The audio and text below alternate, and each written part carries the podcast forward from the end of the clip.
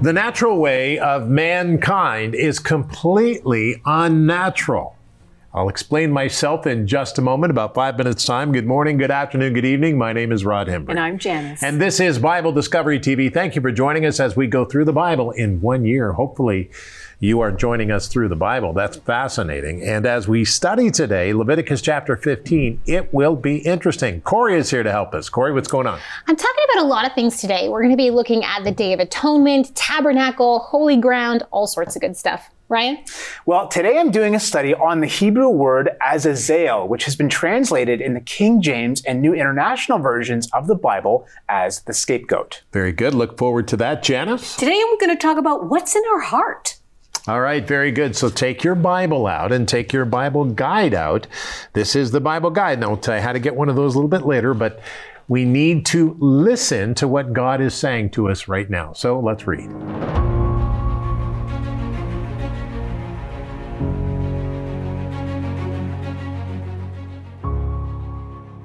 Leviticus 15, verses 1 through 12.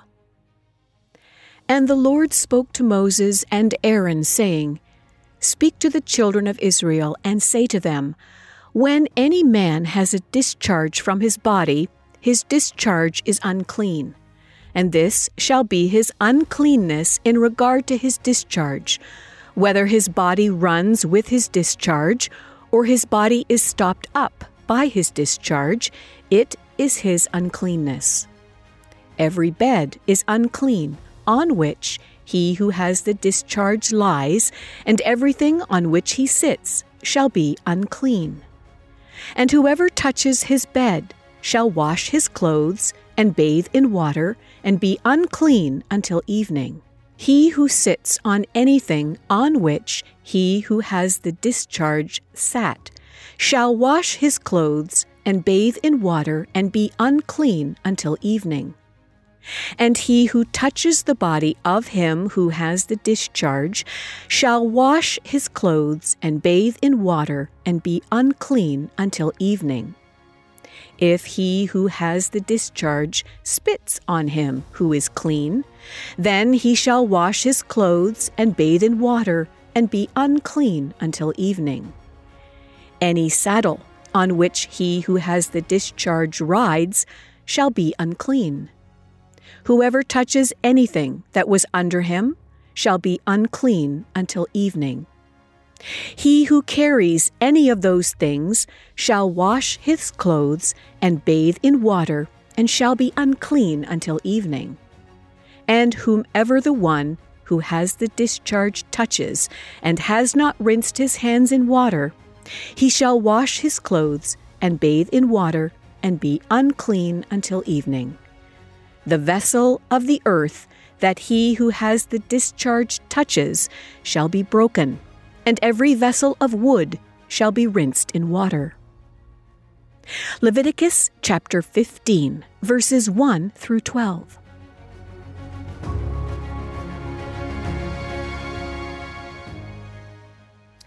Leviticus chapter 15, chapter 16, and chapter 17 as we continue going through God's wonderful word. We're in Leviticus, or that which pertains to the Levites. Now, we deal with the issues surrounding sin. Sin is a horrible thing, and it is something that affects us humans. All of us are born under sin. Now, human beings have natural uncleanness, which is considered normal by today's standards because we are used to it. We don't normally measure ourselves against God's holiness, uh, I guess against His perfection. If we did this, we would quickly realize that we are altogether unholy. When Jesus Christ came to earth, that is, fully God and fully man, He made a way for us to overcome this effect of sin when we believe in who He is, confessing our uncleanness to Him, and dedicating ourselves to following His ways in our lives, then His holiness makes us clean.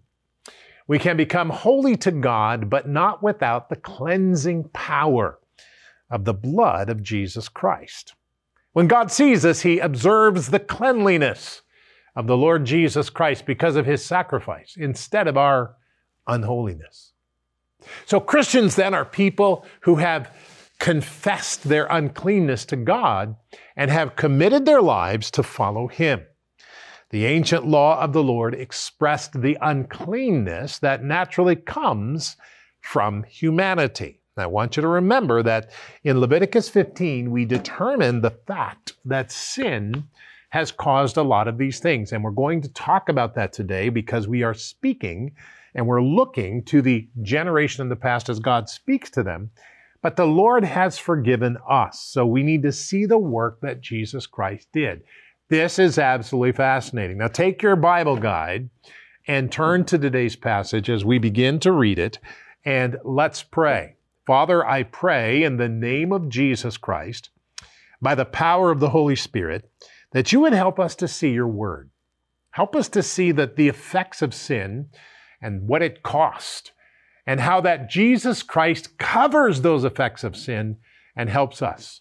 In the name of Jesus Christ, this is what we say. And we all said together, make it so, or amen. That's how we say, make it so. We say amen. All right. So when we look at the Bible, we understand that God speaks. Now listen carefully. And the Lord spoke to Moses and Aaron, saying, Speak to the children of Israel and say to them, When any man has a discharge from his body, his discharge is unclean. And this shall be his uncleanness in regard to his discharge. Whether his body runs with this discharge or his body is stopped up by his discharge, it is his uncleanness.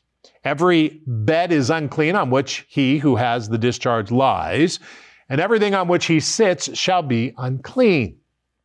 Verse 5 And whoever touches his bed shall wash his clothes and bathe in water, and be unclean until evening. He who sits on anything on which he who has the discharge sat shall wash his clothes and bathe in water, and be unclean until evening.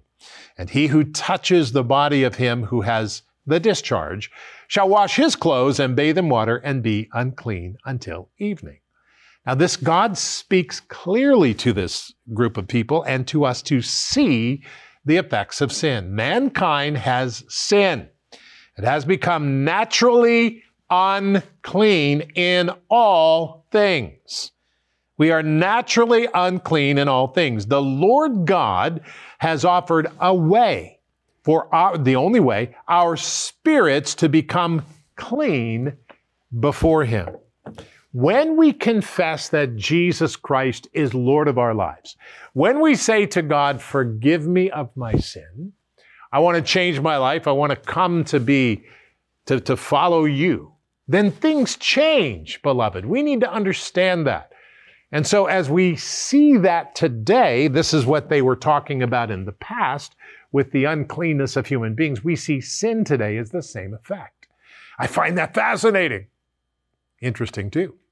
Now, let's go on to the scripture. Verse 8 If he who has the discharge spits on him who is clean, then he shall wash his clothes and bathe in water and be unclean until evening.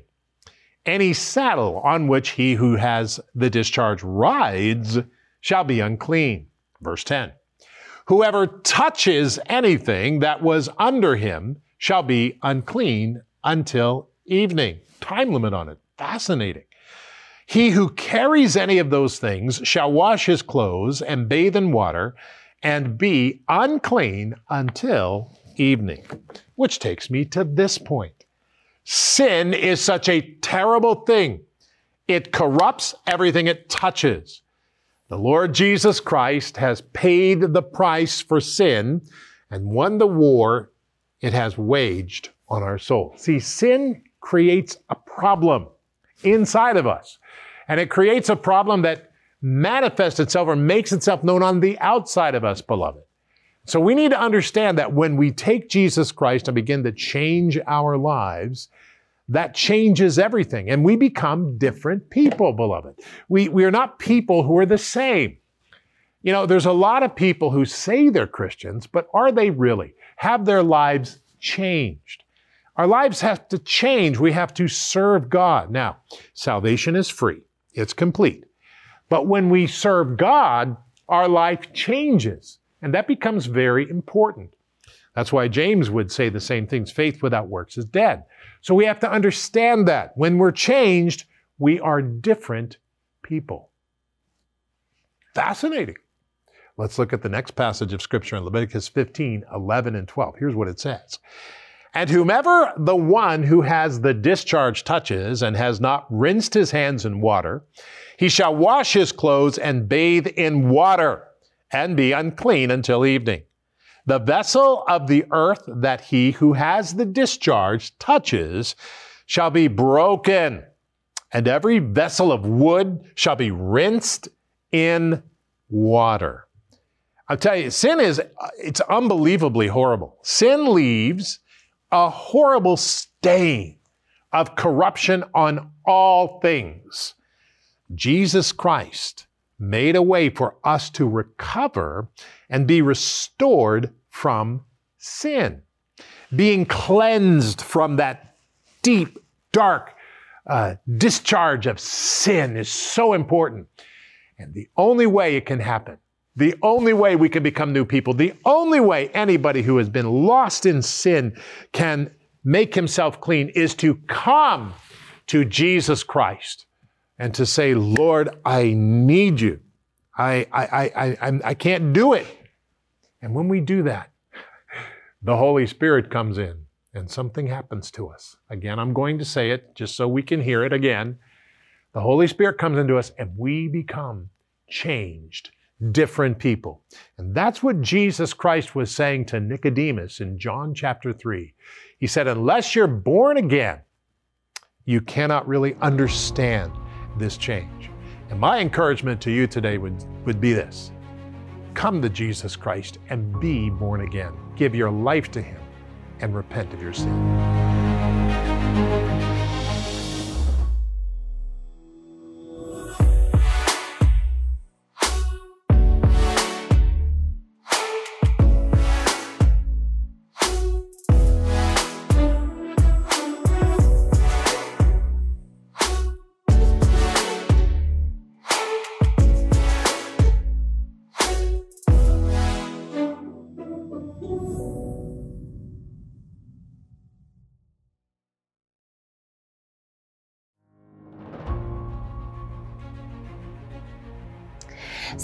Reading about the Day of Atonement in the book of Leviticus brings up all sorts of questions for us in the 21st century. This idea of sacred space or holy space is not really a regular feature of today's Christian worship, but it clearly was to ancient Israel.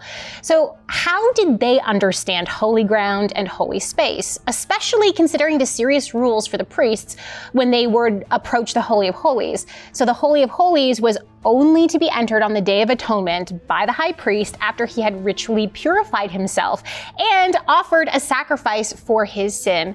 Uh, the Day of Atonement's purpose was cleansing. The sacrifices and rituals removed the nation's sin so that God's presence could remain among them. And symbolically, it purified the tabernacle and holy space itself so that God could continue meeting with Israel there. Now, the idea of sacred space, temples, and tabernacles that we see in the Bible were actually largely shared by the cultures that surrounded Israel in the ancient Near East. Interestingly, there were certain sites that were believed to be connection points between heaven and earth, which is an idea we do see come out in Genesis in the life of Jacob when he has a dream at Bethel of a staircase on which angels were ascending and descending. So, in the other cultures surrounding Israel, when a temple would be built, a sacred site would be sought out or decided on through divination. Now, later in Israel's history, King David would be directed by God to the location of his future temple. But here in Leviticus, the Israelites are living in the wilderness in a transitory state. So the tabernacle is portable, obviously the sacred space becomes wherever God chooses to show up. His presence is what creates sacred space. Both of the Israelites and all of the surrounding ancient cultures aim to protect sacred space by setting up progressive barriers that marked out progressively holy spaces. So in the tabernacle, this looked like the fenced courtyard, then the covered holy place, and then the separated holy of holies. This structure emphasized the holiness of God, and it protected the holy place from being corrupted in any way from impurity, and ensured that only the holiest of people approached God's perfect holiness in the ancient world, the temple was seen as the center of life. They were houses, residing places for gods. So in the pagan world, mankind actually worked to strike a balance. They offered sacrifices and performed rituals to take care of their god's physical needs so that the god could focus on their work of maintaining life, crops, health, warfare, whatever their specialty was. So the sacrifices of food and drink were seen to physically cross into the spiritual world to feed their God. And the process was accomplished through rituals of opening the mouth of an idol and through rituals like the burning of sacrifices and offerings to transmit them into the heavens and through pouring out drinks onto the ground. Now, in Israel, the tabernacle was not seen as a house for God, but it did house the place where God would meet with Israel, who was represented by their high priest. The tabernacle did not house an idol, an image of God. Instead, it had the Ark of the Covenant, which held, of course, the covenant, the basis of that relationship between Israel and God. When the covenant was in good standing, God's presence could and would be with Israel. So then it's no wonder that God chose to appear above the physical copy of that covenant.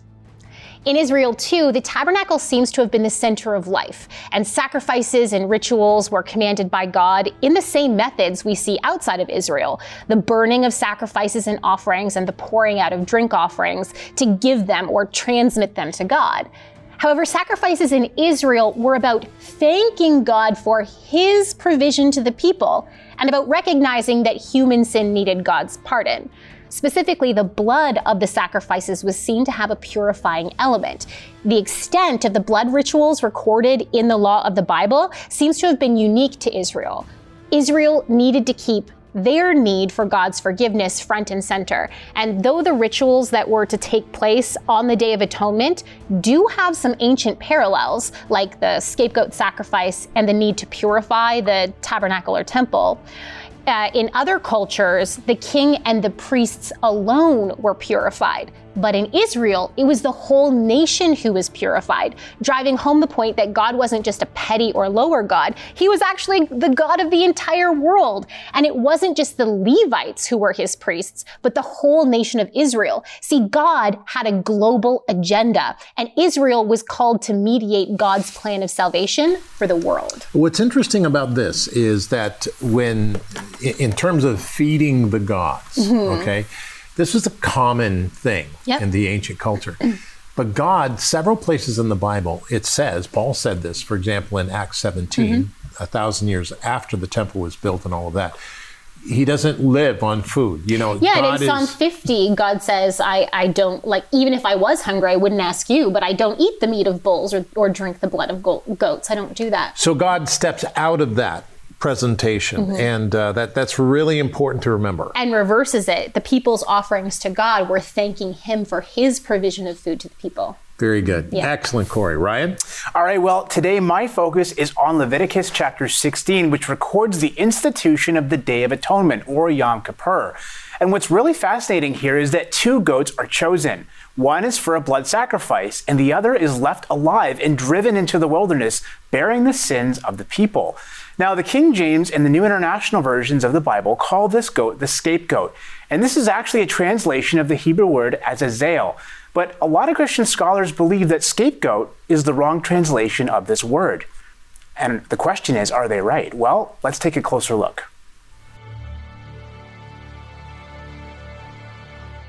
One of the most important and critical elements in Christian theology is atonement.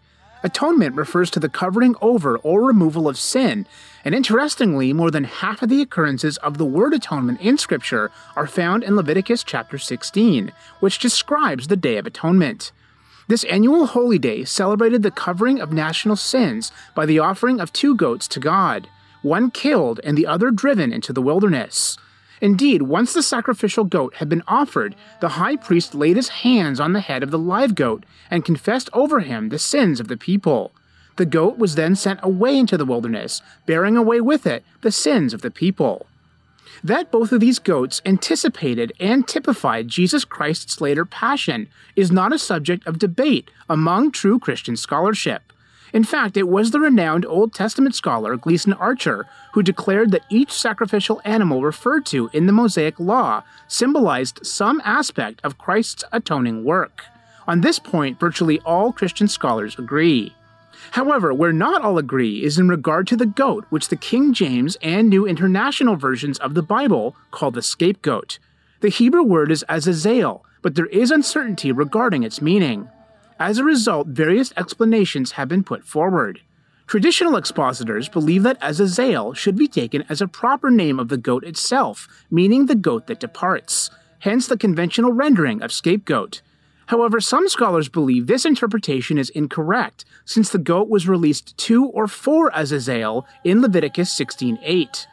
An alternative interpretation says that Azazel referred not to the goat, but instead designated the area to which the goat was released as a rugged or desolate place. Still, several scholars reject both of these interpretations because of the parallelism of Leviticus 16:8, which they say demands a personal name to be in opposition to the Lord. The verse reads, Then Aaron shall cast lots for the two goats, one lot for the Lord, and the other lot for Azazel. Based on this, these scholars connect Azazel with some sort of a desert demon, in particular, the leader of the demons.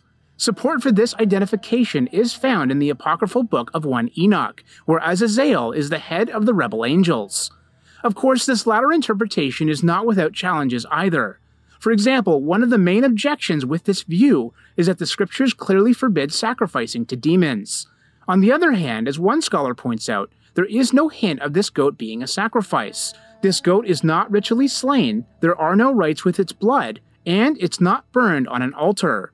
Rather, it carries the sins of the congregation to Azazel and leaves them at their source.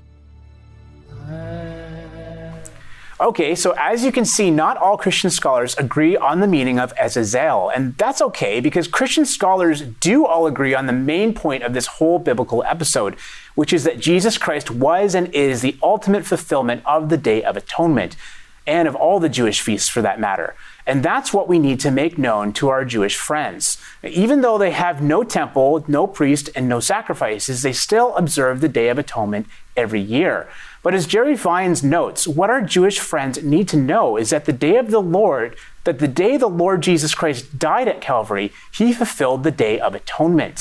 When Jesus said, It's finished, our sins weren't just covered, our sins were put away forever. Now, praise God for that. Now, if you want to watch this segment again, then just head on over to my YouTube channel, which is just my name, Ryan Hembree. And do make sure to subscribe and click the notification bell. That way you'll be notified when I release new videos. And the great thing about YouTube is that there are no time limits. So I'm able to really go into more detail with a lot of these videos, more than I can on the program. And that's important. Thank you, Ryan, very much. Excellent. Janice? What's in our heart? You might think this is odd for a chapter that's dealing with laws concerning bodily discharges, but in this passage of scripture, the fact that an unclean man could be cured of the discharge points to the fact that this was a medical or a physical condition that he could be cured of. So, what I thought was very interesting was when we get to Leviticus 15, verse 8, it talks about a man spitting. It says, If he who has the discharge spits on him who is clean, then he shall wash his clothes and bathe in water and be unclean until evening. Let's take a look at spitting. Spitting was a gesture of extreme contempt. So, this action that this man seems to point not only to his outward uh, uncleanness, because it says, He who has the discharge spits, but this action of wickedness from the man's heart. So I look at that and I think to myself, all right, God is able to cleanse us and heal us on our physical body. But let's take a look at how Jesus, God, knows our very hearts and the intents of our hearts. And as followers of the Lord Jesus Christ, when we make that commitment, when we ask Him to forgive our sins, and we commit our lives to follow Him, what we're doing is giving Him access to our hearts. And God not only can heal on the outside, but most often, and I would say every time, He heals from the inside out. And such a big part of that comes from the attitudes of our heart. Listen to 1 John 1, verse 9. It says this If we confess our sins, and that's to God, He is faithful and just to forgive us our sins and to cleanse us from all unrighteousness. So, this scripture, Rod, really reminded me of the goodness of God, the full intention of God, not just to heal our physical bodies, but to heal us fully. That when we come to Him in repentance, when we recognize that He is God, that He is our Creator, that He is our healer, and He has made a way through His Son Jesus Christ to receive that cleansing, to go from unclean to clean, not because we deserve it, not because we're such good people, but because of God's love and of God's mercy. That He extends that grace, something that we don't deserve, yet because He loved us first, we can receive this gift of salvation and eternal life, where He and His shed blood is what makes us clean. And there is no one, Rod, who has not sinned. All of us have sinned. All of us are unclean. All of us have some portion of wickedness in our hearts. But God, in His grace, God, in His mercy that endures forever, comes in and changes that. What an amazing thing that we can have in our relationship with God. I challenge you today get to know Him.